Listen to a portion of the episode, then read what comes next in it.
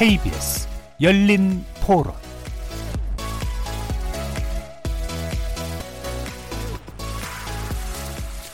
안녕하십니까. KBS 열린 토론 정준희입니다.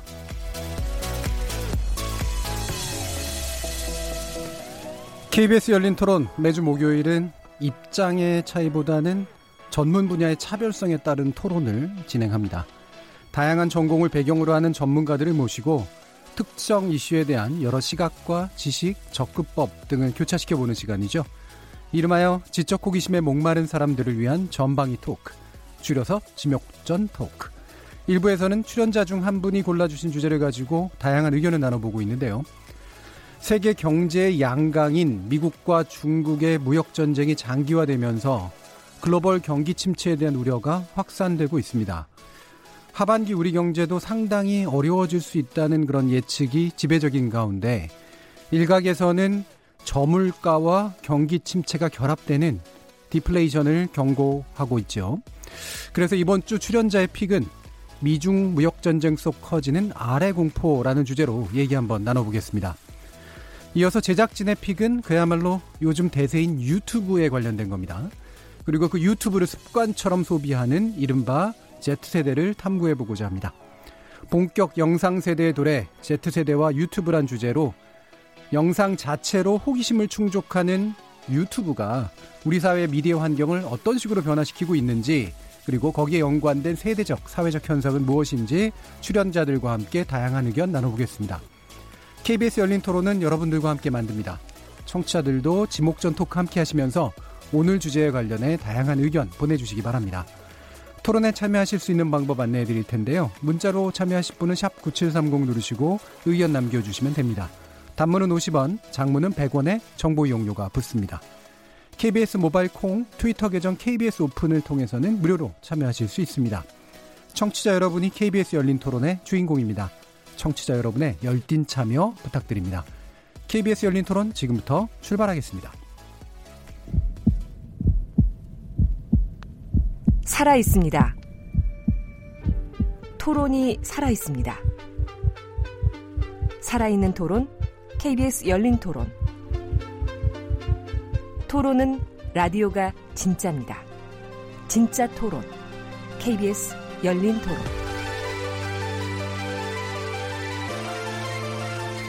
자, 그럼 오늘 함께 하실 분들 소개하겠습니다. 경제는 좌도 우도 없다. 참 좋은 경제연구소 이인철 소장님 나오셨습니다. 안녕하세요. 이인철입니다. 나라를 걱정하는 과학자 이종필 건국대 교수 나오셨습니다. 안녕하세요. 이종필입니다.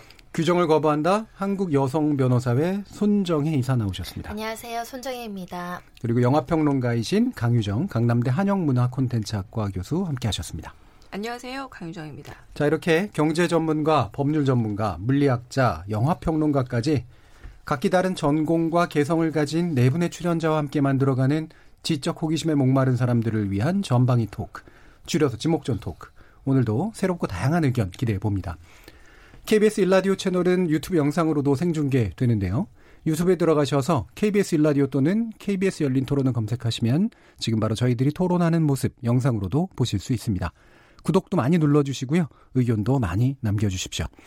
팟캐스트로도 물론 들으실 수 있고요. 매일 새벽 1시에 재방송도 됩니다. 자, 이렇게 함께할 방법까지 안내해 드렸고 지목전 토크 출연자의 픽 지금부터 시작해 보겠습니다.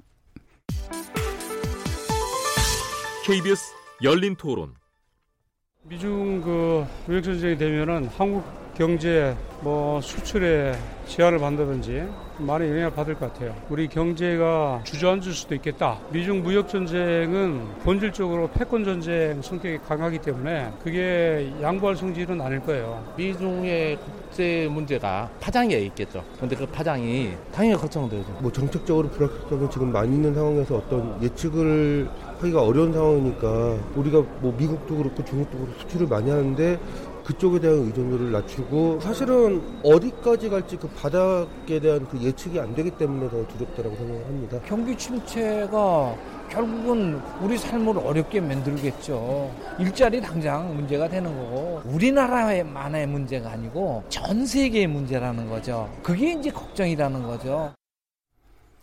자, 이 주제, 어, 이인철 소장님께서 골라주신 주제로 알고 있는데요. 뭐, 이인철 소장님 아니라고 또 주장하시기도 하고요. 자, 근데 이 주제가, 어, 뭐, 당연히 이유도 들어봐 봐야 되겠지만, 우리 아래 공포라 그랬잖아요. 이, 왜 알이라고 표현하는 겁니까? 어, 일단 이 주제 선정한 거 지금 후회하고 있어요. 이게 좀 어렵기도 하고 그리고 최근에 너무 이제 방송에서 공포감을 조성한 예, 듯해서 예, 예. 실체가 뭔지 음, R은 recession, recession. Recession이라는 건 경기 침체라는 네. 영어 단어 이니셜입니다. 맨 첫 글자인데 아, 공식적으로 경제 정의를 보면 2분기 연속 전분기 대비 마이너스 성장을 하면 음, 우리는 경기 침체 국면에 진입했다라고 얘기하는데 지금 일부 국가들이 사실은 경기 침체의 전조 현상을 좀 보이고 있어요. 예. 그러니까 진짜 2분기에 마이너스 성적표를 낸 게 독일, 음, 영국. 여기는 진짜로 2분기에 마이너스 성적표를 받았고요. 그리고 미국은 장기 금리, 단기 금리가 역전 현상이 나타나는 예. 거예요.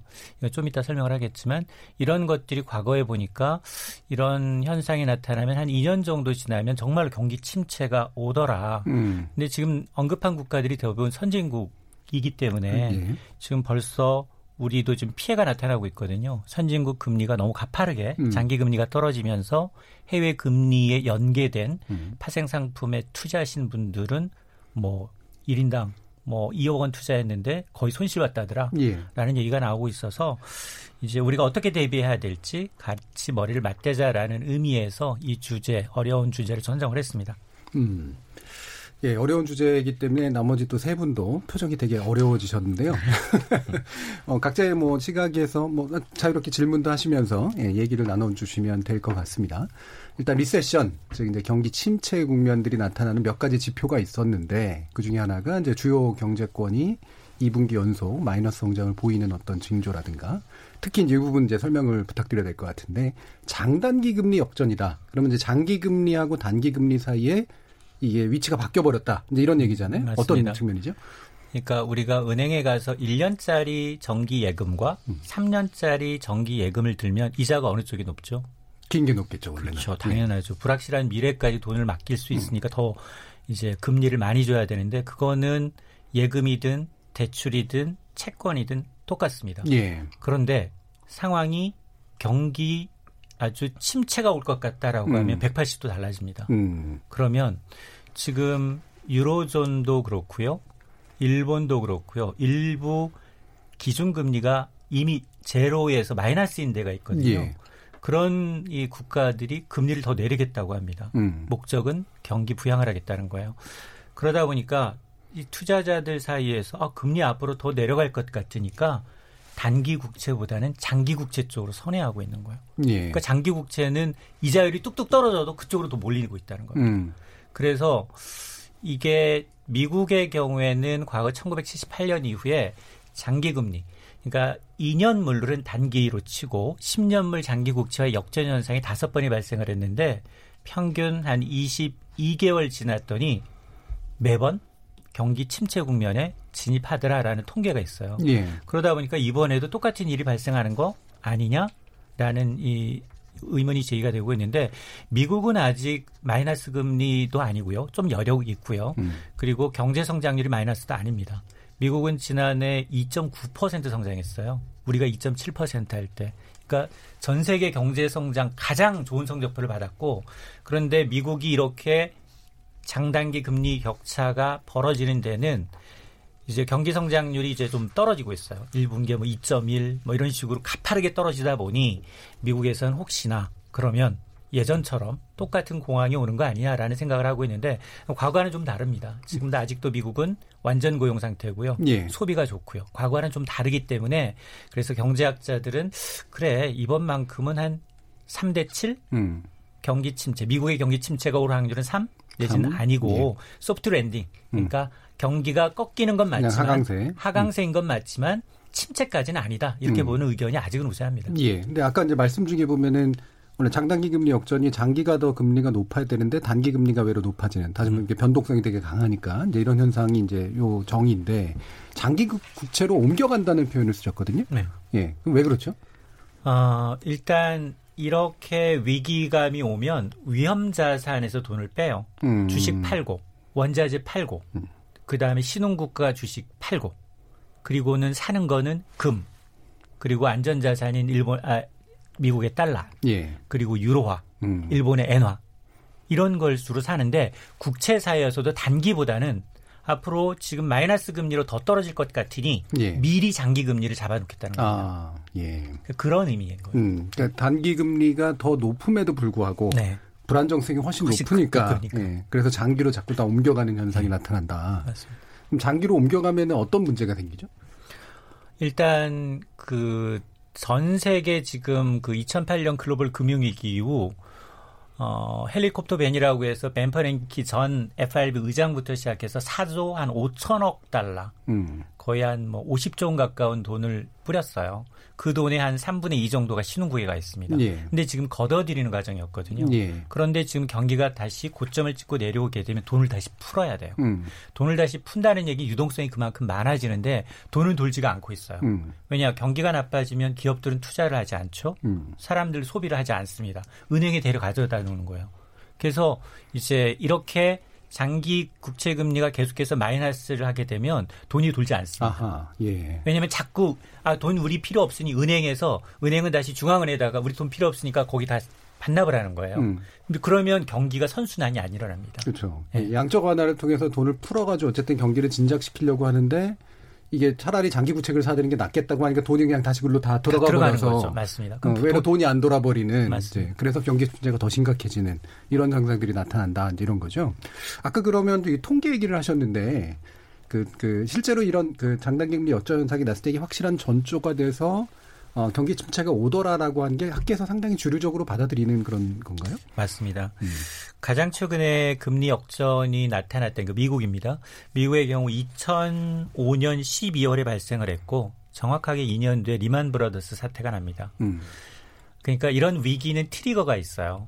그러니까 위기가 올 때는 당시에 이제 이 은행권들 아마 이제 모기지 금리 금리를 가지고 부동산가를 가지고 어떤 조건을 줘요. 파생금융 상품에서 사단이 난 거거든요. 예. 그러니까 어떤 적정 조건을 벗어나게 되면 굉장히 파격적인 손실을 입힐 수 있는 음. 이 금융 상품을 만들어냈는데 음. 집값이 굉장히 일정 수준을 유지해주면 좋지만 또 떨어지거든요. 당시에는 그때 그 부동산 경기가 굉장히 좋아서 그 신용도가 굉장히 좋지 않은 사람들한테도 집값의 120%까지 대출해준 상품이 있었어요. 그랬죠. 그러니까 예. 그런 것들이 이제 트리거가 돼서 폭발하다 보니까 금융회사 망- 망했고요. 음. 이큰 미국은 지금 경제가 뭐 중국이랑 물론 뭐 굉장히 무역 전쟁을 하고 있지만 전 세계 GDP에서 차지하는 비중이 24%예요. 그러니까 미국이 4분의 1. 흔들리면 네. 미국이 기침을 하면 죄다 독감에 걸릴 수밖에 없는 상황이거든요. 근데 이 싸움은 사실 트럼프 대통령이 시작을 한 거예요. 예. 미중 무역 전쟁을 지난해 3월에 시작해서 지금도 끌고 가고 있고 음. 앞으로 언제 끝날지 모르는 패권 싸움을 하고 있기 때문에 그래서 이제 사실 내년 11월 미국의 대선까지는 아마 트럼프 대통령은 이걸 막기 위해서 그러니까 이런 경기 침체가 오고 금융시장이 제일 먼저 반응을, 반응을 합니다. 예. 그러니까 다우존스 산업평균 지수가 이 장단기 금리 역전 현상이 나타나니까 한꺼번에 800포인트 오래돼서 가장 많이 빠지고 막 이런 음. 것들이 지금 글로벌 증시 가운데 미국 증시는 최근 10년 동안 한 4배 가까이 올랐거든요. 음. 정말로 뭐 경기 좋죠, 소비 좋죠, 실업률 좋죠. 이러니까 지- 통계 지표가 너무 좋으니까 그렇게 좋았었는데 약간 하나 둘씩 안 좋은 징조들이 나타나니까 이제는 이제 아마 미국이 흔들리게 되면 과거에는 이제 신흥시장, 중남미, 유로존에 흔들렸던 그런 이제 파괴력과는 좀 예. 다른 음. 상당히 이제 파괴력이 있을 수 있다라는 우려감이 있는 겁니다. 예. 아까 뭐 여러, 가지 이제 쟁점들이 좀 나왔는데 어, 파생상품 얘기도 하셨는데 이 파생상품이 어떤 원리로 구성되는지는 물론 잘 모르시기들 하겠습니다만 최근 파생상품 혹시 가입해본 경험이 있으시거나 관련된 뉴스 들으시, 들어보신 적 있으신가요? 저는 주식도 안 하는 사람이어서 네. 최근에 그 파생상품이 원금 손실됐다 그래가지고 특히 이제 아. 노인분들이 은퇴자들이 몇 억씩 이제 집어넣는데 은퇴자금을 근데 나중에 통장 까서 보니까는 이제 뭐 2분의 1, 3분의 1로 박살나 있다. 그래가지고 지금 난리가 난 이제 그런 사건들도 좀 있었잖아요. 이 파생상품이라고 하는 게 어떤 건지도 좀 알려주시죠 그러면. 어, 일단 그 ELS 사태라고 해서 네. 기억하실 거예요. 2008년, 2015년 두 차례 설마 중국 증시가 반토막이 나겠어? 음. 설마 코스피가 1600, 1500 아래 떨어지겠어? 이런 일들이 발생을 했거든요. 그러면 이 파생 상품이라는 건 그러니까 주가 연계 증권, 주식하고 특정 종목에 투자하는 거, 그걸 기초 자산으로 한 이제 파생 상품은 ELS 주가 연계 증권이라고 하지만 그 외 주식 이외에 지수 이외에 파생이라고 하면 환율도 있을 수 있고요. 금리도 있을 수 있고요. 원자재도 있을 수 있거든요. 그런 상품을 연계해서 적정 조건, 그걸 기초 자산으로 해서 적정 조건을 줍니다. 독일 금리는 지금까지 한 번도 마이너스 0.2% 이하로 떨어져 본 적이 없어요. 네.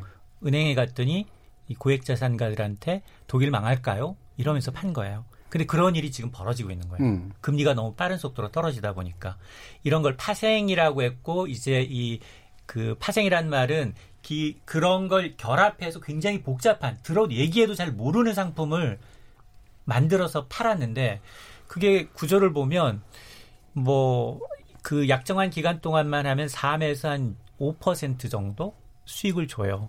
근데 그 구조를 들여다봤더니 적정 행사 가격이라고 하는데 독일의 10년물 국채 금리가 0.2%가 가이드라인. 한 번도 그, 그 밑으로 내려오지 않았으니까. 근데 그 밑으로 0.1% 내릴 때마다 무려 250배나 넘게 페널티를 물어야 돼요. 네. 원금에서 마이너스가 되는 그렇죠. 겁니다. 근데 지금 현재 독일의 그 금리는 마이너스 0.7%까지 떨어진 거예요. 그러니까 0.5%에 200배 하니까 이미 원금 100% 손실 구간에 진입을 한 겁니다. 음. 그러니까 굉장히 위험한 상품. 아니 0.4% 이익인데 원금 전체 손실 볼 수 있는 상품을 왜 만들었는지 예. 그러니까 이런 것에 대한 이제 금융감독원의 조사가 시작이 된 겁니다. 예. 그뭐 제가 아는 짧은 지식으로 보면 파생 상품이라는 게 사실은 되게 창조해낸 상품들이잖아요. 거의 도박에 가까운. 그래서 심지어는 주가가 떨어지는 다에 베팅을 걸면 외로 돈을 번다거나 원자재가 올라갈 거에 하면은 번다거나 이런 식으로 해서 사실은 투자자 자체가 이게 정확히 어떻게 투자되는지 잘 모르는 복잡한 공식에서 만들어지는 거라 실제로 원금 손실 위험이 굉장히 높은데도 불구하고 그거를 제대로 경고받지 못한 채 잘 모른 채 투자한 분들이 굉장히 많아서 지금 그게 이제 어, 상당히 위험한 것으로 많이 연결이 되고 있는 것 같습니다. 그러면 이제 아까 이제 리먼 브러스터스 사태도 얘기해 주셨으니까 사실 이제 경제학자들도 경기 침체 자체는 이제 물론 통계적으로 보지만 어, 이런 식의 뭐 약간 공황 상황이라든가 이렇게 뭔가 심각한 경제 위기가 오는 것을 예상을 못하는 경우들이 굉장히 많고 지난번 2008년 글로벌 경, 금융위기 때도 어, 사실은 이게 어떻게 터져나가는지 잘 모르는 상태에서 이제 경제학자들조차도 사실은 손을 들어버린 그런 경우들이 있었는데 혹시 뭐 연배가 어떻게 뭐 조금씩 다르시긴 합니다만 강우준 교수님 2008년 그 금융위기 사태 때 그 경험이 좀 이게 강하게 좀 있으세요? 저는 오히려 간접 체험이었어요. 네. 왜냐하면 그 미국이 일종의 이런 경제 경기 침체에 있어서 굉장히 피해자가 됐다라고 하는 음. 피해 당사자가 되면 영화가 많이 쏟아져 나옵니다. 가령 예, 예. 경제 대공황에 대한 그러니까 1929년 대공황에 대한 영화들은 굉장히 많아서 그러니까 약간 멜로드라마인 초원의 빛이라는 음. 남녀의 사랑 이야기까지도 아버지가 굉장히 주식 투자해서 굉장히 돈을 많이 벌었던 아버지가 주식이 갑자기 휴지가 되자 건물에서 떨어져 내리는 그러니까 월스트리트에 처음 그때 생기, 생기기 시작했던 고층 건물에서 떨어져 내리는 장면이 예. 50년대 이후 영화까지 음. 등장하거든요. 아니나 다를까 이 2008년도에도 마진콜, 빅쇼트 그리고 인사이드 잡 같은 영화들이 나와요. 그런데 이 영화들을 제가 보고 난 이후에 첫 번째 그 소회는 뭐냐면 참 영화도 어렵다. 그래서 굉장히 막 여배우들이 나와서 이게 예. 뭐, 뭐 이렇게 모기지론은 subprime이 뭔지 뭐 원래 prime이 있고 음. 뭐가 있고 제일 밑에 음. subprime이 있는데 이건 사실은 다 아까 말씀하신 파생 상품 비슷한 거 아닐까 예. 싶은데 허상으로 만들어진 사실 그렇죠. 있지도 예. 않은 그런 것으로 설명을 하긴 하는데 여튼 미국 경제가 일종의 굉장히 타격을 입었을 때 세계 경제 그러니까 기침을 했을 때에 대한 영화들이 좀 많이 있다라는 거고요. 어, 저는 약간 좀 소장 님한테 좀 한 가지 제가 아주 초등학생 같은 질문을 좀 던지고 싶은데 다섯 번의 비슷한 경우가 있었고 그리고 한편으로는 이게 제가 알기로도 이 흐름이 이렇게 그래프가 그려지지 계속 하강 직선은 사이- 네, 아니잖아요. 사이클이 있죠. 예. 있잖아요.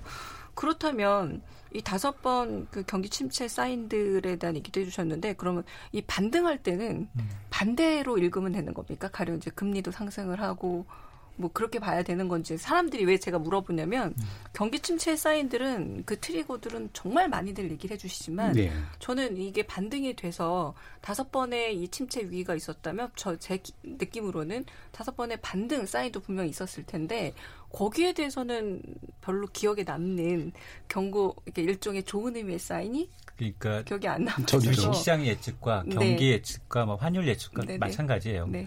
올라오고 난 다음에 아는 거지. 그리고 반등하고 난 다음에 저기가 바닥이었다는 아는 음. 거죠. 거기에 음. 대해서는 별로 음. 이런 사인이나 막 알람이나 이런 게 음, 별로 없어요. 그러니까 그 이전에 노력을 하죠. 왜냐하면 경제 3주체 가운데 음. 가장 경기에 민감한 게 정치하시는 분들이에요. 음. 그러니까 국가가 나서서 합니다. 지금 트럼프 대통령이 하고 있는 게 뭐냐? 아, 파웰 의장 자기가 뽑은 사람 보고 금리 내려라. 금리를 너무 빨리 올렸고 너무 더디게 지금 내리고 있기 때문에 오히려 네가 침체를 불렀다. 탓하고 있는 거예요. 예. 사실 트리거는 미중 무역 전쟁이거든요. 음. 미국과 중국이 싸우는 사이에 세계 교역이 약해지고 교역도 독일도 마찬가지예요. 독일도 우리나라처럼 수출 의존도가 거의 47% 가까워요. 독일도 2분기에 마이너스 성적표를 낸 게 이런 교역이 좋지 않아서기 때문에 그런 교육 전체 세계적인 교역 물량을 줄이는 이 트럼프가 저는 어차피 이 문제에 키를 쥐고 있다고 보거든요. 음. 근데 어차피 내년 11월에 대선에 되기 위해서는 자기의 가장 큰 공적이 경제예요. 주식가 올랐고요. 사람들 소득 늘었고요. 먹고 살 만큼 일자리 늘었고요. 이만큼 태평성대를 누린 적이 없거든요. 예. 굉장히 독불 장군처럼 이제 과거에 잘못된 계약이다라고 하면서 합의를 파기하고 미국의 우선적으로 이제 다 바꿔가면서도 어쨌든 미국인들의 지지는 받고 있다는 거거든요. 그런데 그런데 이제 그런 균열이 나타나고 있기 때문에 앞으로 금리뿐만이 아니라 지금 돈을 다 흡수하지도 않은 상황에서 돈을 더 풀 겁니다. 네. 정책적으로. 그런데 문제는 아까 그렇게 국가가 나서서 그렇게 한다 하더라도 이게 잃어버린 20년 일본도 비슷한 겁니다만 나머지 이제 기업하고 국민들이에요. 근데 소득이 계속 있어서 소비할 소비가 받쳐주는 데면 괜찮아요. 그나마 미국처럼 소비 비중이 워낙 큰다면 괜찮은데 이게 소비가 줄어들게 되면 기업들은 투자를 전혀 안 합니다. 그러니까 그런 정, 전제적인 어떤 징조가 나올 때는 누구도 먼저 움직이려고 하지 않아요. 네. 그러니까 계속해서 돈 풀고 경기 부양을 해서 금리 낮추고 이걸 경쟁적으로 하게 되는데 이게 경쟁적으로 하게 되면 우리 같은 좀 불리한 게 뭐냐. 지금 우리는 사실은 경기가 지금 올라가다 꺾인 게 아니라 2017년부터 계속 지금 3년째 내리막길을 걷고 있는 상황에서 이제 더 얻어맞는 거고 그리고 주식 시장도 미국은 사상 최고에서 꺾이는 것을 지금 내, 얼마 내리지도 않았는데 우리는 지금 1900선 마저 박스피라는 하단에서 지금 오르락 내리락 하고 있기 때문에 더 아픈 거거든요. 예. 그러니까 이게 사실은 국가가 이제 돈을 푸는 방법이 통화량을 늘리는 방법도 있고 이제 재정 투입을 해가지고 말 그대로 이제 수요를 늘리는 방법도 있고 그런데 한국은 지금 이제 재정을 좀 투입해야 된다라는 얘기 계속 하고 있고 그래서 추경이 계속 걸려 있었던 그런 문제잖아요. 그런 개입도 있고 그다음에 뭐 바닥을 찍고 올라간다라고 했을 때 실제로는 바닥인 줄 알았는데 또 떨어지는 경우도 사실 있고요. 회복되지 않고. 근데 이제 그것도 한 몇 분기 지나가 보면 아 이제 드디어 회복세로 들어섰구나라고 판단하는 그런 국면들도 있죠. 어, 그 이정필 교수님 같은 경우도 2008년 뭐 이런 기억이 좀 있으세요? 그 무렵에 그 사실 제 전 세계 과학계에서 이제 예. 중요했던 게 그 대형 강입자 충돌기라고 음. 그 인류가 만든 최대 규모의 이제 입자 가속기가 예, 예, 예. 이제 뭐 완공되고 가동 음. 들어가려고 하는 이제 막 고시점이었어요. 그게 썬인가요? 네, 예. 유럽 제네바에 있는 세른에 있는 거고 음. 뭐 거기서 이제 중요한 발견들도 하고 그랬는데 음, 그게 한 10조 원짜리거든요. 예. 대충. 어, 그게 이제 그 가속기가 있기 전에는 미국에 이제 최대 가속기가 있었어요. 음. 그 시카고 옆에.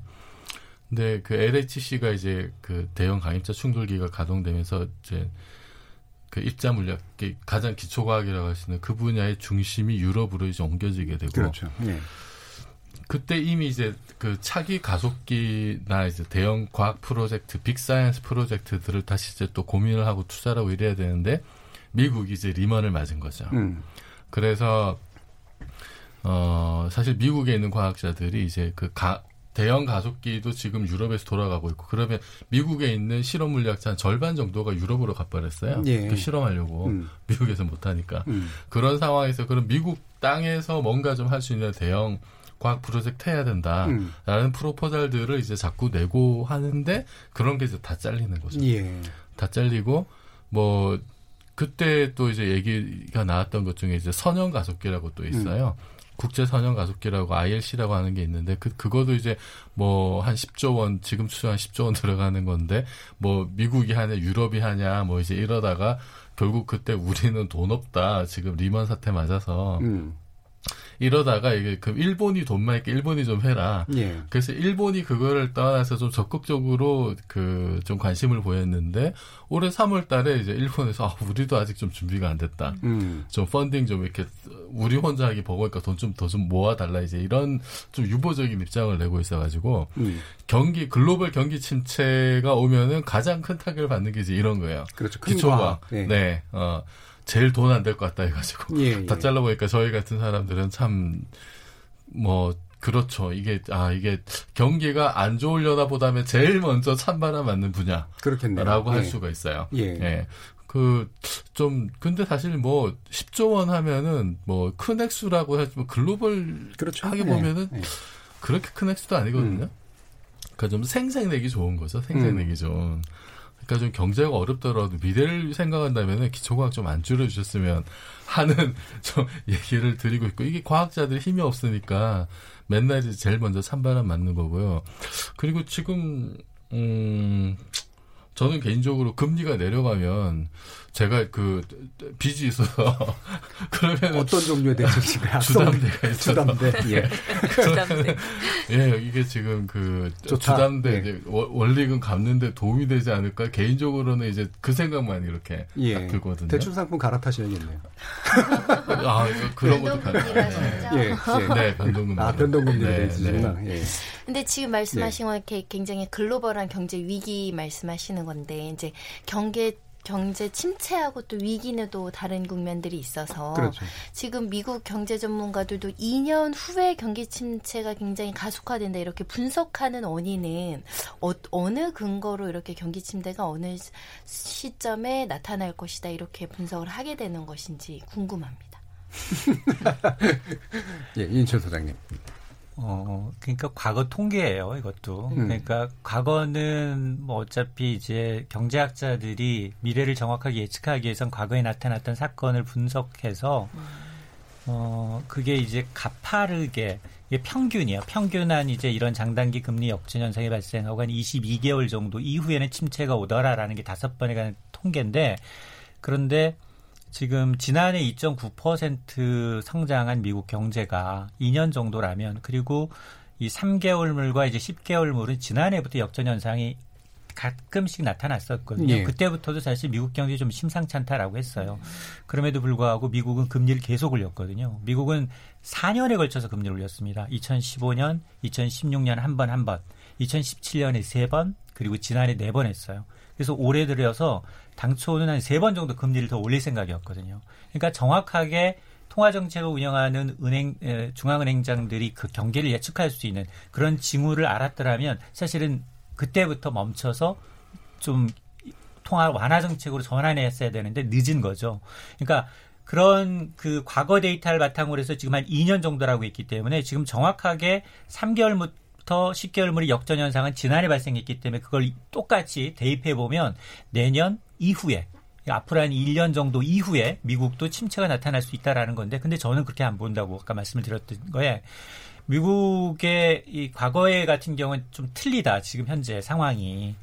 뭐 지금 내수가 지금 나쁘지 않고요. 그리고 고용 동향이 그다지 나쁘지 않고 다만 이제 그 나타나는 것 가운데 경기 둔화세가 조금 좀 가팔라지는 건 맞아요. 근데 이제 그게 마이너스까지 가서 정말로 recession까지 갈 거냐 그 부분에 대해서는 전문가들도 의견이 있고 그리고 이제 뭐 스탠다드 앤 푸어스나 뱅크 오브 아메리카 같은 그런 이제 분석 기관에서도 미국이 경제 침체에 들어갈 확률은 33% 예. 3분의 1 정도다라고 보는 거지 음. 바로 미국이 뭐뭐 내년, 내후년 경기 침체다라는 건 아니고 아직도 경기 침체가 아닐 확률이 더 높답니다. 음. 근데 이제 나타나는 징후들이 옛날 거랑 좀 비슷하다 보니 과거에와 이제 대입해 보면 한 2년 정도 걸리지 않겠냐라는 거예요. 음.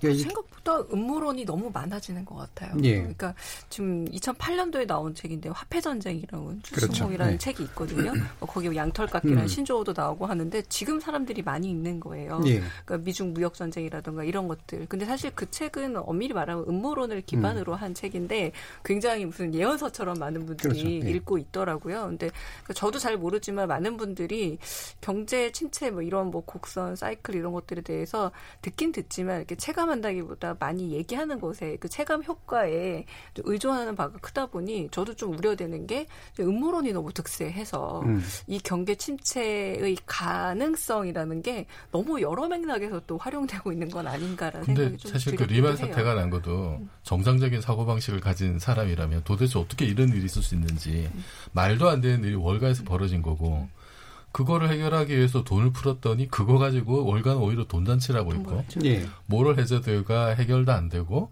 어, 믿었던 오바마가 그거 제대로 이제 어정쩡하게 타협을 해버려서 여전히 음. 이제 폭탄은 이렇게 숨겨져 있는 음.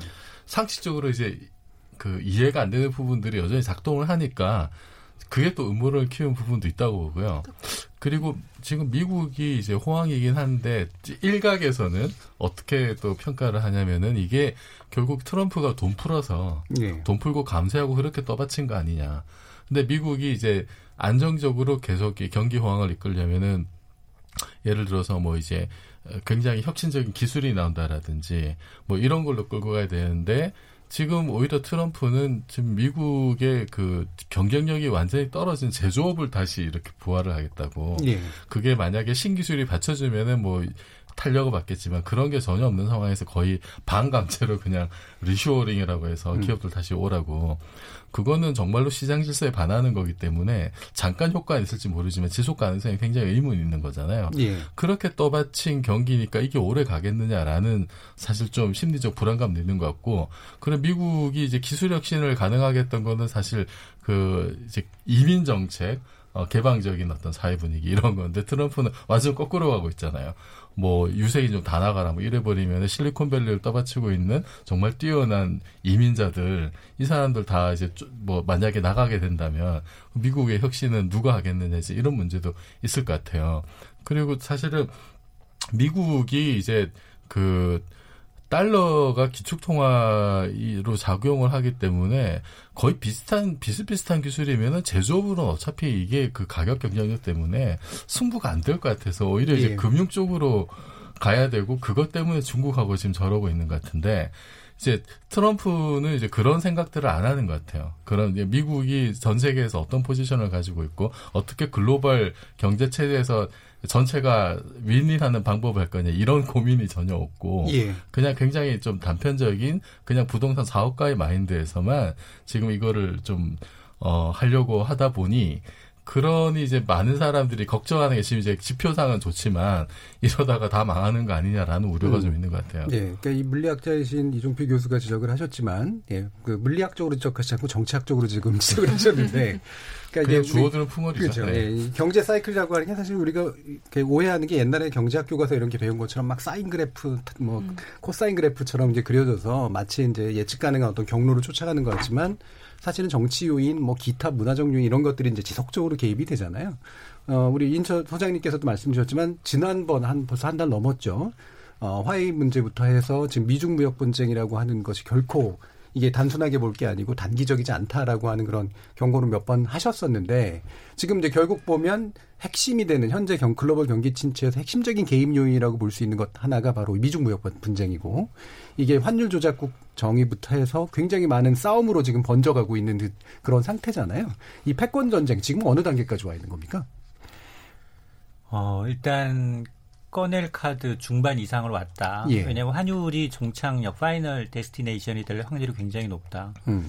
뭐 제가 누누이 말씀드렸습니다만 과거 1980년대 이제 미국이 이제 굉장히 억압해서 다섯 개 재무장관을 불러다 놓고 야 달러 가치가 너무 높으니 이제 일본에나 빨리 어? 더 강세로 절상해라. 네, 절상해라라고 해서 압박을 했던 당시와는 좀 다르거든요. 음.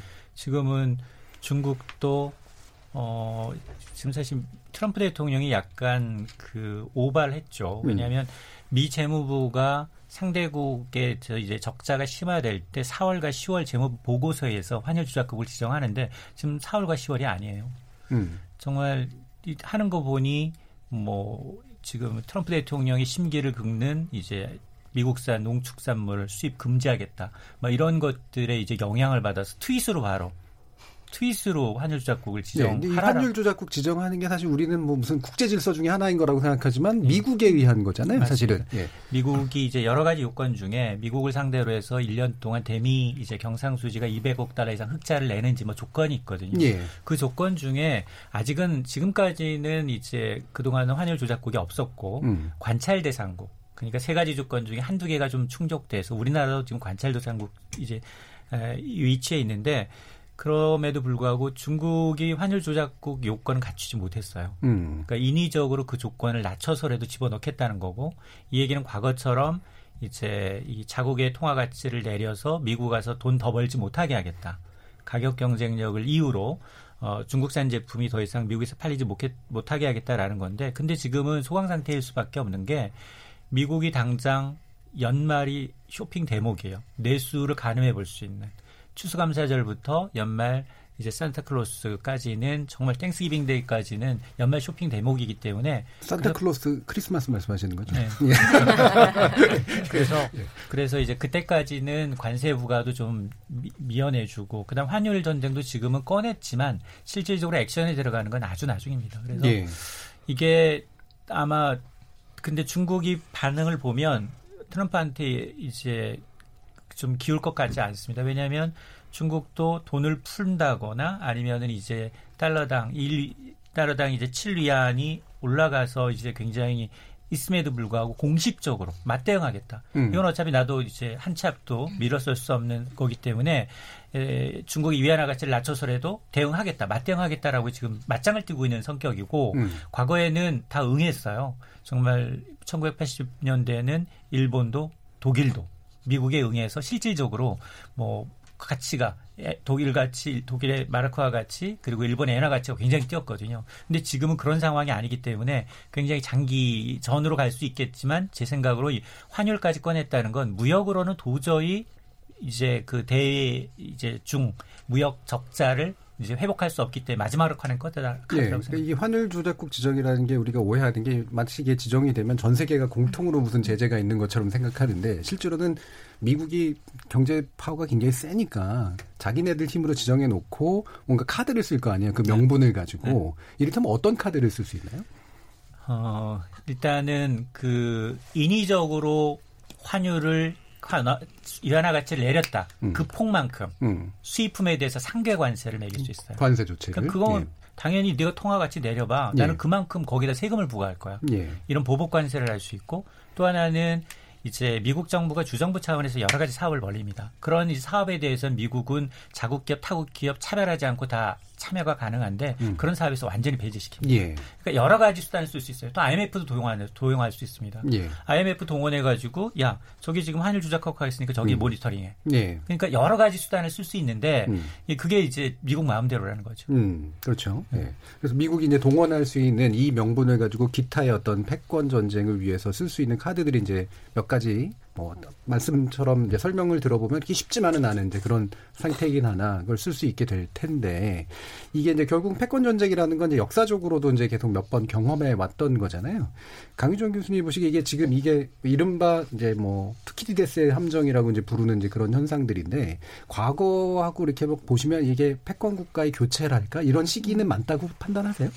좀 얼핏 만든 것 같아서 음. 제가 들은 뭐 음모론일지 실제일지 모르지만 미국 경제 몇 퍼센트까지 성장하면 미국이 이제 그렇죠. 예. 일테면 나서서 음. 코를 납작하게 해준다라는 얘기를 들었던 적이 있는데 한편으로는 또 결과론적으로 봤을 때는 여러 이제 세계 경제의 일테면 균형, 그러니까 패권 국가가 있고 그 주변 국가가 있을 때 패권 국가를 밥 겪었던 요소들을 보면은 일테면 뭐 전쟁이랄지 자연재해랄지 예. 외부적 요인도 상당히 많았던 걸로 알고 있거든요.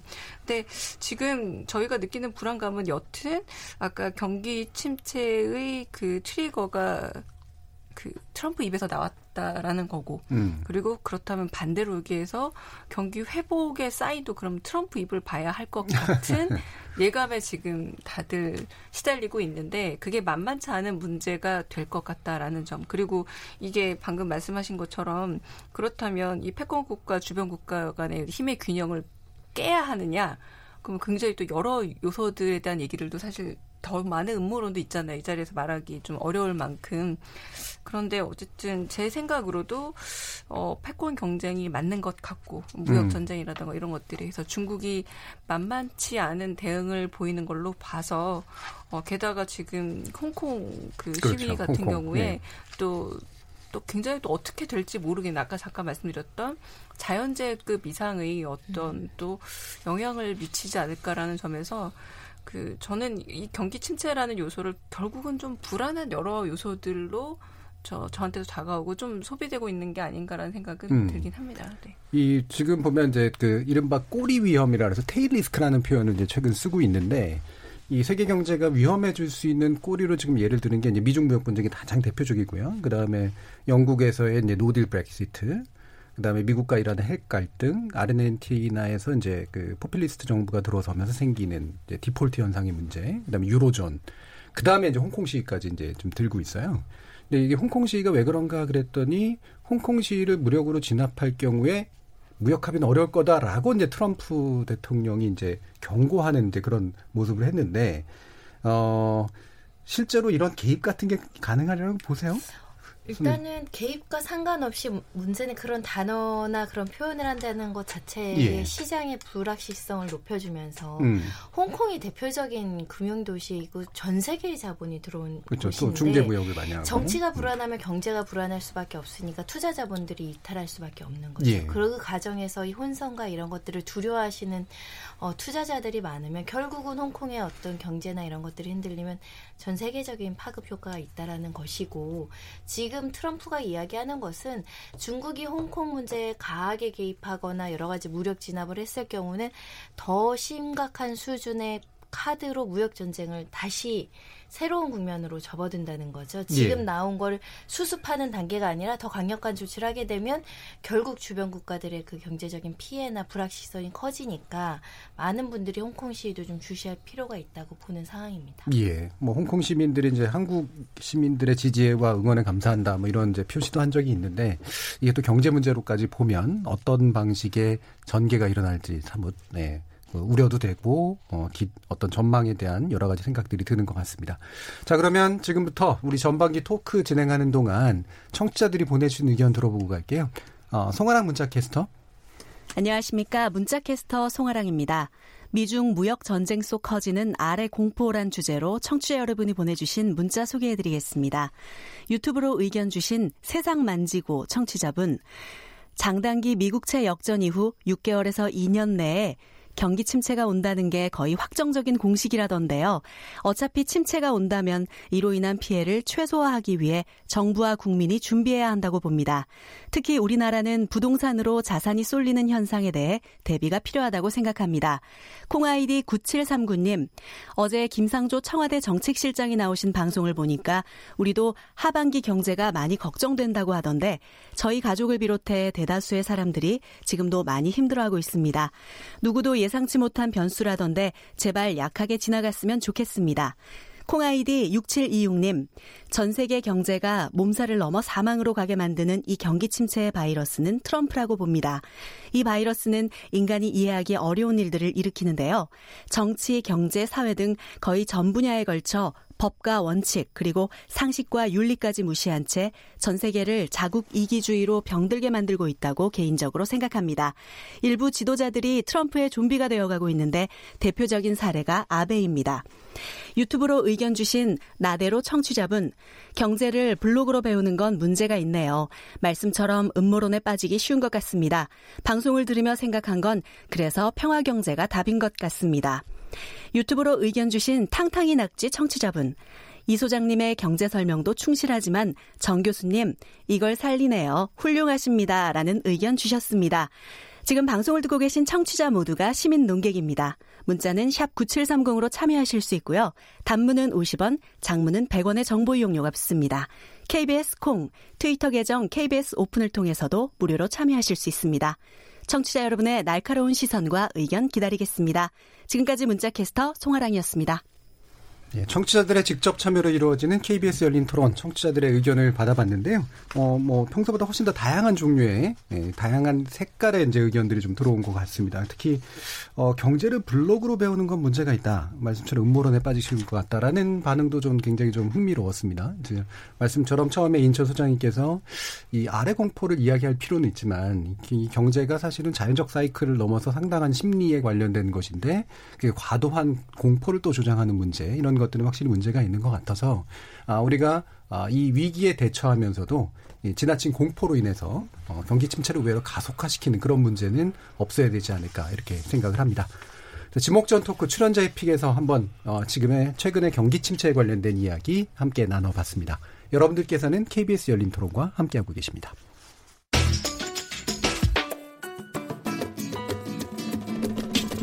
묻는다, 듣는다, 통한다. KBS 열린 토론. 듣고 계신 청취자 여러분, 감사드립니다. 들으면서 답답한 부분은 없으신가요? 궁금한 점은요?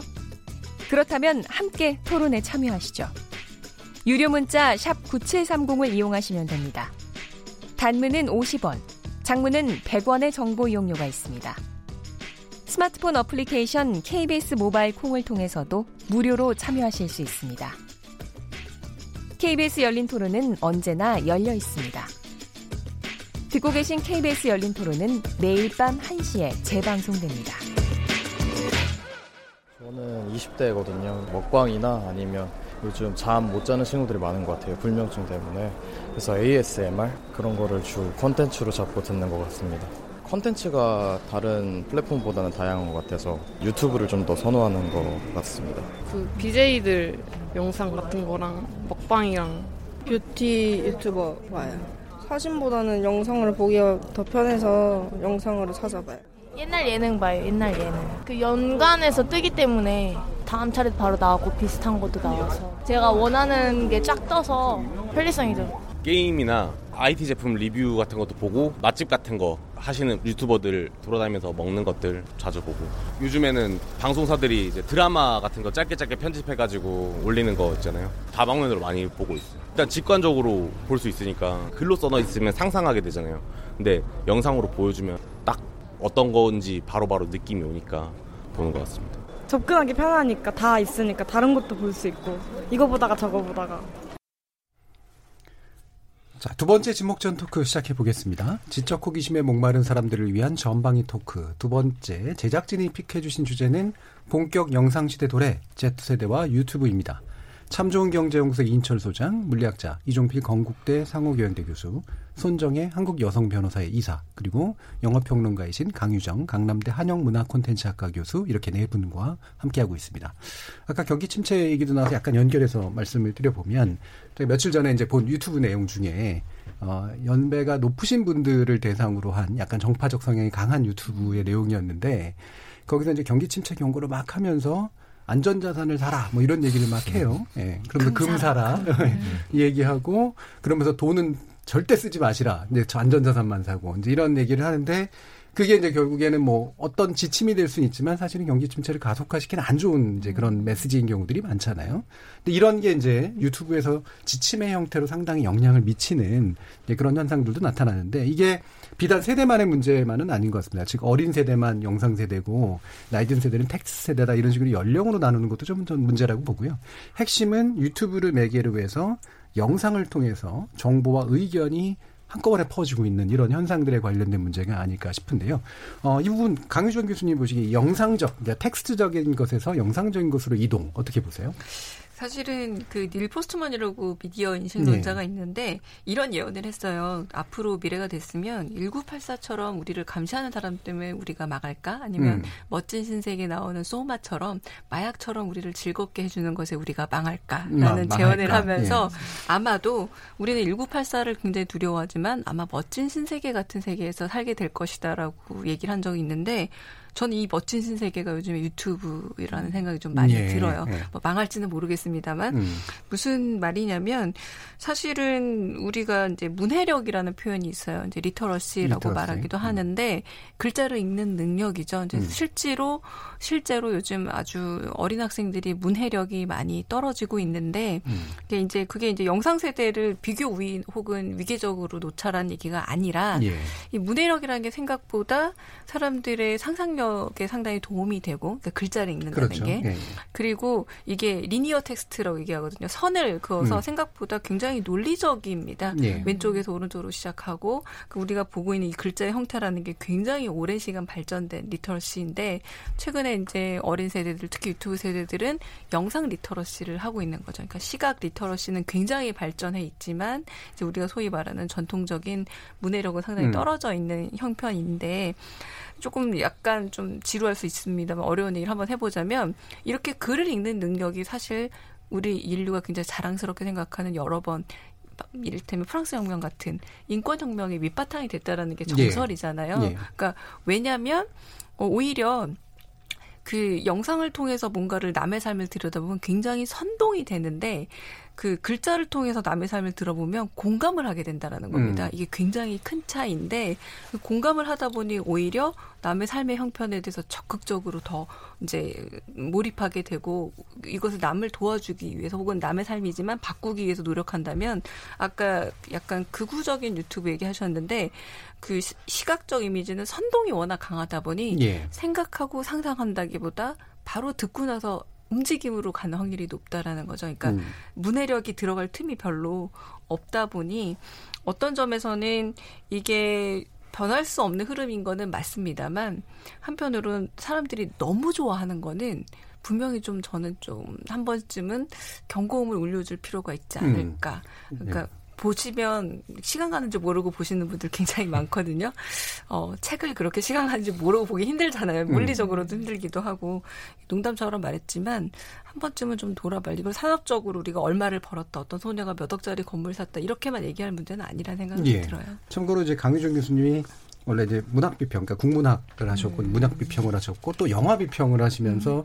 텍스트, 그러니까 문자, 문해의 시대와 그다음에 영상의 시대를 동시에 이제 겸비하시는데 제가 짧게만 이제 말씀을 드리면 어떠세요? 이그 그 문자 세대로서의 느끼는 것하고 또 영상 세대를 이해하시는 것하고의 사이에서 약간은 갈등이나 번민도 좀 있으실 것 같은데. 그러니까 영화는 그래도 음. 소위 말하는 context가 음. 있고 서사가 있잖아요. 예, 예, 그렇죠. 근데 좀 고백하자면 이렇게 말하면 너무 음. 좀 후진 세대처럼 보이겠지만 꼰대처럼. 네. 예. 유튜브로 뭘 보기 참 저는 좀 힘들더라고요. 예. 일단은 지나치게 단속적이고 그리고 편집이나 이런 것들이 일종의 몇몇 강조된 자막 위주로 흘러가면서 길이도 보통 뭐 2분 내외 되지는 음. 길어도 5분 내외라 정확하게 context를 읽기가 상당히 어려워서 이제 주장하는 바는 선명하지만 그래서 저는 유튜브는 영화나 영상과는 또 다른 의미의 저는 정보 검색처가 더 맞는 듯해요. 가령 예. 최근 젊은 대학생들도 과제호라면 과거에는 그냥 상호 노출하면 구글링 했거든요. 예. 그러니까 검색을 해서 거기서 문자 찾고. 텍스트를 예. 찾았다면 요즘에는 유튜빙을 합니다. 음. 유튜브에 찾아서 거기에 영상화 있는 정보들을 자기들이 다시 음. 가지고 오는 경우가 되게 많은데 이게 비단 대학생들만의 문제가 아니라 대개의 정보 검색이 요즘은 그렇게 이루어지고 있더라고요. 근데 지식과 정보와 지혜의 차원이 있다면 저는 제가 좀 다시 한번 꼰대 같은 말을 하자면 유튜브에는 정보는 많지만 지식과 지혜라고 부를 만한 것은 있을까라는 음. 점에서는 좀 회의적이라는 좀 더 이제 단편적인 단속적인 네. 것들과 네. 그다음에 뭔가 맥락과 사회 상황을 연결시키는 좀 체계적인 것들 음. 사이의 격차 이런 것들을 아무래도 많이 보시는 것 같네요. 어 의외로 이제 예, 약간 윗세대 같은 그런 발언을 제가 들었습니다만 이종필 교수님이 연배에 비해서 제일 그 Z세대에 가까우실 것 같은데 어떠세요? 학생들도 그, 많이 만나실 예, Z세대 하면 떠오르는 게 그 92년 제가 이제 90년에 대학에 들어갔는데 예. 92년에 이제 신입생이 들어왔을 때 제 대학교 3학년 때 음. 그때가 이제 서태지 세대거든요. 그렇죠. 예. 그때 이제 X 세대라는 X세대란 말 처음, 처음 나왔죠. 예. 제가 그때 이제 학생 운동을 좀 했었는데 어, 앞으로 학생 운동이 발전하려면 X 세대를 알아야 된다. 음. 그래서 X 세대에 대한 연구를 했어요. 예. 대학교 3학년이 대학교 1학년을 연구를 한 겁니다. 예. 그 결과가 뭐였냐면 지금 X 세대는 텍스트보다도 시각 영상 매체에 익숙한 세대다. 이런 그렇죠. 얘기를 그때부터 했어요. 그때부터 나왔죠. 예. 그때부터 했고 그때 나온 그 이제 근거들이 뭐냐면은 우리가 예전에 한번 토론했던 마이클 잭슨, 음. 마이클 잭슨이었던 뮤직비디오 음. 이제 이런 것이 이제 굉장히 80년대를 호가를 했었고 그리고 그때 또 칼라 TV가 나오잖아요. 컬러 TV는 그 한참 전에 나오죠. 그러니까 칼라 TV가 보급이 확된 게 이제 네. 88 올림픽 예, 예. 전후이기 때문에 이제 이전에 나왔다 하더라도 예. 그 칼라 TV에 훨씬 더 익숙한 세대. 이제 예. 그래서 시각 영상 매체라고 불렀고 그 분석 때문에 어떤 일이 벌어졌냐면 그 전에는 학교에서 대자보를 쓰면 그냥 이렇게 매직으로 손글씨로만 썼는데 그 이후로는 대자보가 알록달록해져요. 색채감이 생겼다. 네, 예. 네, 이렇게 뭐 붓글씨도 들어가고 굉장히 지금 하면 뭐 어떤, 어떤 그 디, 디자인 예. 그 글자 같은 이제 이, 런 것으로 굉장히 이제 많이 음. 바뀝니다. 예. 그 근데 지금 생각해 보면 그 서태지 세대도 전부 다 40대 중반이 돼 버렸어요. 그렇죠. 그 어떻게 보면은 그 그때 우리가 얘기했던 시각 영상 매체의 정말 본류는 이제 나오고 있는 거죠. 음. 어, 지금 나오고 있는 거고 저도 수업을 하다 보면은 그 유튜브 자료들을 이제 가끔 쓰는데 보면은 이제 특히 이제 교양과학 수업을 하다 보면은 말로 설명을 100마디를 해야 될 거 영상 하나로 끝나는 경우들이 있어요. 그렇죠. 네. 네. 너 굉장히 직관적이니까. 음, 네. 그래서 상당히 도움을 많이 받고 있고 학생들도 이제 그런 식의 영상 뭐 재밌고 신기한 영상들을 이제 자주 보니까 상당히 친숙해하죠. 네. 그런 거 이제 장점인 것 같아요. 그리고 저도 이제 하나 좀 아쉬운 거는 그 아까 그 이제 그 우리 그 청취자분들도 이제 그 얘기를 했는데 좀 상상력이 좀 이렇게 좀 덜해지는 거 아니야. 아무래도 텍스트를 읽으면 집중력이 더 들어가야 되고 그런 그게 좀 안 좋긴 한데 빈 구석을 메꾸는 머리 그런데 이제 예. 자동적으로 이렇게 상상을 하게 돼. 좋은 텍스트를 보면은 나도 모르게 예. 상상을 하게 돼요. 그게 사실 두뇌 개발이 좋은 거거든요. 예. 그래서 공부를 잘 하려면은 그래서 그 양질의 긴 텍스트를 읽는 게 저는 좋다고 생각을 해요. 음. 근데 이제 영상을 보면 이게 상상력이 제한이 되잖아요. 모든 예. 게 이제 거기 다 이렇게 완벽하게 갖춰져 가지고 제시가 되니까. 그래서 기존의 텍스트를 읽고 느끼는 상상 그런 종류의 상상력이 상당히 좀 제한이 우려가 있다라는 음. 생각은 들고 그런데 또 하나 가능성은 영상을 봄으로 인해서 거기에서 얻어지는 새로운 상상력의 가능성도 혹시나 있지 않을까. 예. 새로운 문법으로. 음. 그런 가능성을 완전히 배제할 수는 없다고 봐요. 왜냐하면 지금 이제 아직 초기이기 때문에. 하지만 좀, 좀 보수적으로 말씀드린다면 그 양자 간에 좀 균형을 맞출 필요는 있지 않을까. 음. 왜냐하면 텍스트가 주는 그좀 훨씬 더 개방된 어떤 상상력도 상당히 좀 아직은 그 중요한 가치가 있다고 생각을 음. 하거든요. 네. 이종민 네. 교수님 방금 말씀하신 몇, 몇 마디가 매체 철학자들이 한 지난 50년간 네. 세대를 바꿔가면서 얘기한 거하고 되게 비슷해요. 네. 그래서 금방 파악을 하시는 능력이 있으시구나 싶네요. 음. 지금 손정혜 변호사님은 유튜브 보세요? 그 항상 제가 여기서 음. 가장 젊지만 예. 가장 old하게 살고 그러니까요. 있는. 예, 예, 네. 예, 실제로 유튜브는 제가 몇 번 안 봐서요. 문화 음. 콘텐츠 검색할 때 뮤지컬 같은 거 이렇게 예. 영상으로 올라와 있고 최근에 뭐 굉장히 오래된 가수분 노래를 듣고 싶어서 했더니 80년대 90년대에 쫙 올라오더라고요. 그래서 어 유튜버의 정보 검색 능력과 연관 검색 능력과 이 정보성이 대단하구나 그런 경험은 요 최근에 네, 했어요. 네. 그 이해에는 일반적으로 저희 저희 남편도 밤에 그렇게 TV를 유튜브로 보더라고요. 예능 프로그램을. 예. 재밌는 것만 편집해서 딱딱딱 음. 그 클라이막스만 올려주나 보죠. 예. 예. 그러다 보니까 굉장히 소비를 많이 하고 뉴스도 그걸로 소비하더라고요. 근데 저는 여직 건 뉴스도 신문사에서 주는 그 뉴스 이런 것들을 소비해서 조금 느린데 항상 느려왔어요. 근데 항상 느렸는데 뭐가 유행하면 뒤늦게 가서 보면 장점이 있더라고요. 음. 제가 장점을 알만 하면 다른 곳으로 옮겨가더라고요. 그래서 제가 이제 유튜브를 보기 시작하면 유튜브를 대체할 만한 어떤 새로운 음. 포맷이 나올 거라고 저는 생각을 하는데 예. 지금 저 알아가고 있는데 장점이 많더라. 어. 특히 그 연관 검색어 내가 선택한 거에 대해서 내가 선택하는 거잖아요. 근데 음. 막 추천을 막 내 취향을 어떻게 알고 막 올려주는 그런 것들도 좀 신기하게 보고 있고요. 음. 근데 전 단점을 굉장히 많이 고려하고 있어요. 우리 아이들 때문이죠. 그래서 아이들이 보는 거 별거 아닌데 게임하는 거. 그리고 저희 아이가 이제 요즘 곤충에 관심이 많은데 곤충에 관련한 오만 가지 동영상이 있더라고요. 예. 그래서 같이 보면 와, 이거 진짜 정성스럽게 이런 걸 누가 만들었을까. 음. 그런 생각이 들 정도로 많은 정보와 많은 편집과 컨텐츠를 담으려고 되게 노력하는데 말씀하신 것처럼 계속 보게 되니까 그게 좀 부모로서는 좀 걱정되는 면이 있죠. 음, 원래 이제 몰입, 그 다음에 중독, 그 다음에 이제 아까 개인 추천 시스템이기 때문에 네. 생기는 이제 그런 오랜 소비를 하도록 만드는 이게 이제 유튜브의 굉장히 중요한 알고리즘이잖아요.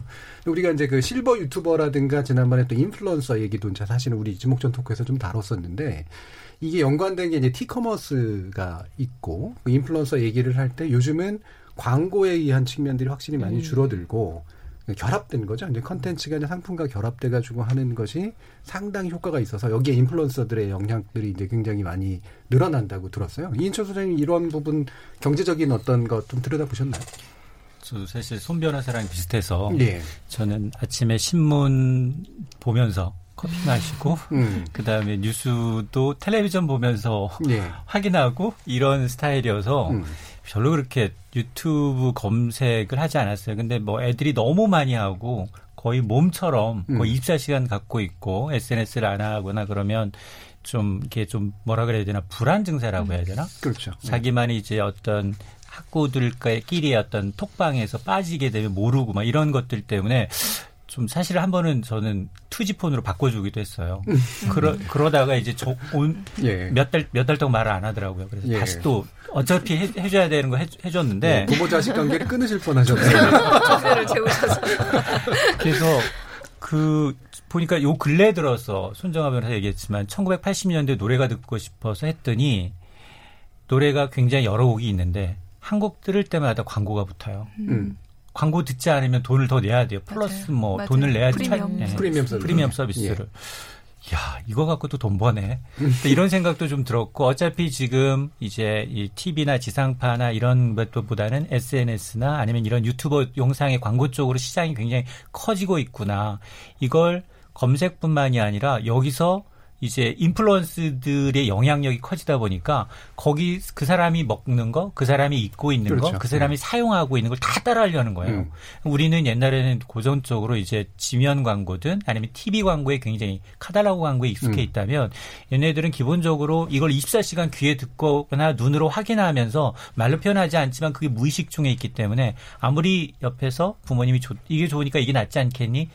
그거는 받아들여지지가 않더라고. 그래서 야 이게 좀 중용이 좀 됐으면 좋겠다. 왜냐하면 완전히 그거에 이제 매력이 커져서 영향을 미치는 것도 좋지만 그게 없으면 불안해지고 또 그 다음에 굉장히 좀 어떤 시대상에 좀 뒤떨어지고 친구들 교우 관계에서 좀 배제되고 이런 것들이 이제 형성이 되다 보니까 그건 기본으로 뭔가를 가장 좋은 거를 갖고 있고 그래야지 친구들 사이에 끼어질 수 있는 문화가 형성되고 있다는 데 대해서 야, 이거는 좀 이게 좀 부작용에 대해서 우리가 이제 가장 IT 기술이 빠른 나라이기도 하지만 부작용에 대해서도 좀 논의할 때가 됐지 않았나 생각이 좀 들었어요. 음. 지금 뭐 이제 우리가 KBS 일라디오를 통해서 하고 있는 이른바 매스미디어를 통해서 하고 있는데 어, 여기는 이제 물론 광고가 안 붙는 데긴 합니다만 유튜브가 이제 광고를 다 빨아먹는다라고 하는 것도 상당히 중요하고요. 실제로 이제 지금 티커머스나 이런 데들 보면 어, 이 상품을 팔면서 그 상품을 사러 들어가는 것도 있지만 상품을 선전해 주면서 뭔가 뷰티 사용법이나 이런 걸 알려주는 컨텐츠를 보고 싶어서 가는 그런 친구들도 굉장히 많아서 이 광고 모델도 이제 이분화된다 그러더라고요. 정말로 이제 대량의 광고를 할 수 있는 그런 유명인과 그 다음에 사실 이 중간쯤에 이 influencer들이 그거를 차지하고 들어가면서 음. 사실은 과거에는 이렇게 쭉 조금 조금씩 이렇게 영향력이 줄어드는 그런 광고 모델들이 있었던 반면에 이제는 아예 중간이 없어져 버린 근데 그런 시장으로의 재편 같은 것도 상당히 좀 흥미로운 일인 것 같고 제가 또 미디어 전공자니까 아마 이제 어, 옛날에는 그 컨텐츠에 광고를 붙이는 방식이었다면 앞으로는 반드시 광고형 컨텐츠가 그러니까 단지 뭐 상품을 붙이는 게 아니라 그 자체가 재미도 있으면서 상품과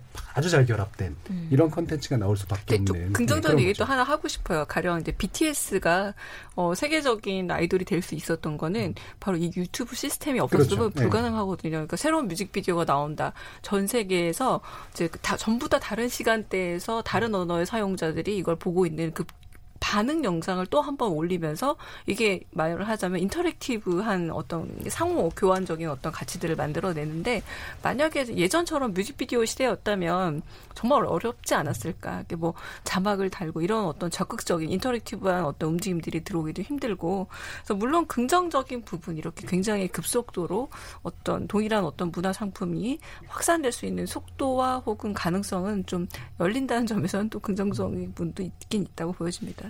이 입김 있는 것뿐만 아니라 굉장히 많죠. 네, 사실은. 네. 아니 저 같은 경우는 네. 이제 그 교양 교육에 대한 고민이 많다 보니까 어 어떻게 하면은 양질의 콘텐츠를 많이 확보해 가지고 예. 그 앞으로는 이제 그 뭐 각 대학이나 각 개별 교수들이 교육 콘텐츠를 각자 만드는 시대가 아니고 음. 음. 세상에서 제일 좋은 거를 쉽게 구할 수 있잖아요 이제는 음. 그게 이제 방금 말씀하신 유튜브의 장점 중에 하나거든요.